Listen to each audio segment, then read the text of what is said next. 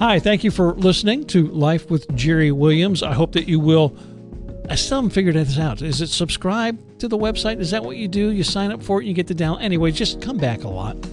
We're trying to update this as much as possible. Podcast stuff is kind of new to me, although I've been doing radio for, oh, golly, 40 years, maybe? Anyway, today uh, I, I came in and was met with the sad news of the passing of Billy Graham. And so that'll be the topic for this particular episode of Life with Jerry Williams and some information about a website that some of his grandchildren started about 10 years ago that is still going strong, and my guess is will be much visited in the next few days.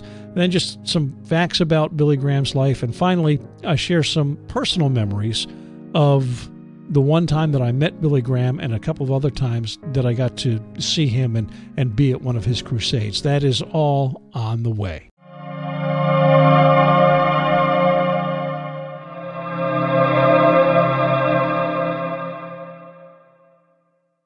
Got the sad news this morning that Billy Graham passed away at 99 earlier today at his home in North Carolina. A few years back, his son had published a book, and actually, there have been a couple of books like this Thank You, Billy Graham, that kind of thing, where he has shared letters that his dad has received that people wrote about how Billy and his ministry impacted him, how they how Billy Graham led them to the Lord and what that has meant for them.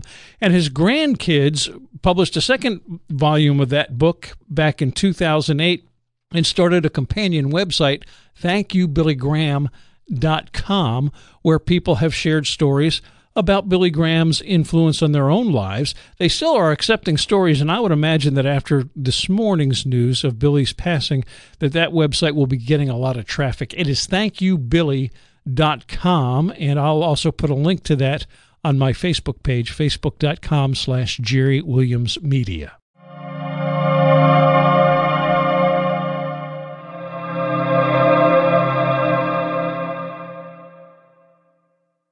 This morning in his home in Montreat, North Carolina, Billy Graham passed away at 99. He was born on November the 7th, 1918. During his lifetime, preached live to over 215 million people in over 185 countries, was a, a confidant to every president regardless of their party, regardless of their affiliation, from 1950, starting with Harry Truman, every president since Truman, Billy Graham met with, prayed with, advised, counseled. He has a walk on the Hollywood uh, walk of, of a star on the Hollywood Walk of Fame. An amazing man for for all those years in the public eye Never a controversy, nothing ever financial, nothing ever sexual. Matter of fact, he made it a point from the beginning of his ministry, his public ministry, to never be alone, never have lunch, never be in an automobile, never be in a hotel room alone with any woman other than his wife. A tremendous man who touched millions and millions of people, always on the list of most admired and most trusted men in the world. At 99 years old, he passes away. He said his one purpose in life is to help people find a personal relationship with God, which I believe comes through knowing Christ. We're going to miss Billy Graham. Passed away this morning at 99. And I have a couple of personal remembrances, memories of Billy. I actually got to meet him once, saw him preach a number of times, and I'll share some of those coming up in just a bit.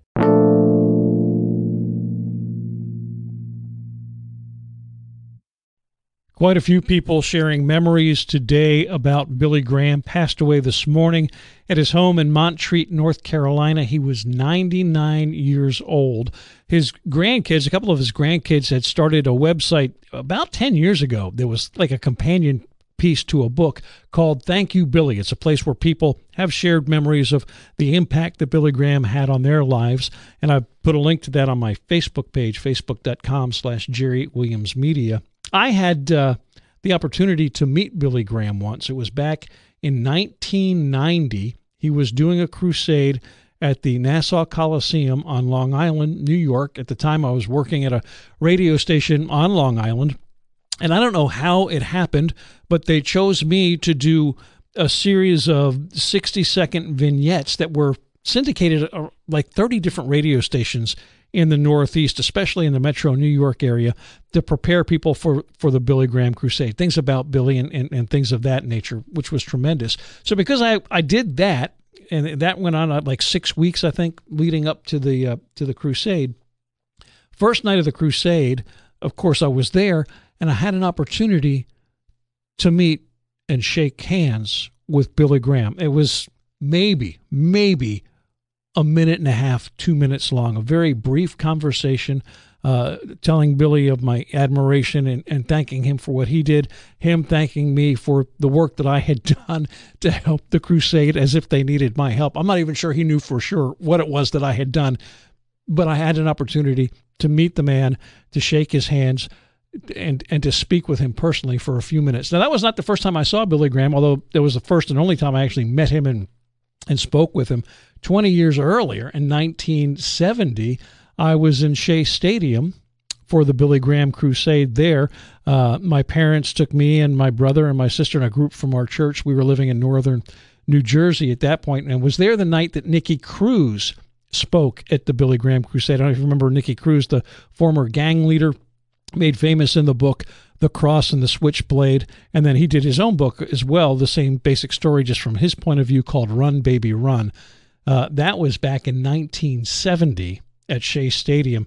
V- Billy's very last crusade was in 2005 in New York City. So it sort of came all the way around full circle, at least for me, with Billy Graham and Shea Stadium and then Long Island and then him finishing up in New York City. What a wonderful man, and he will be missed.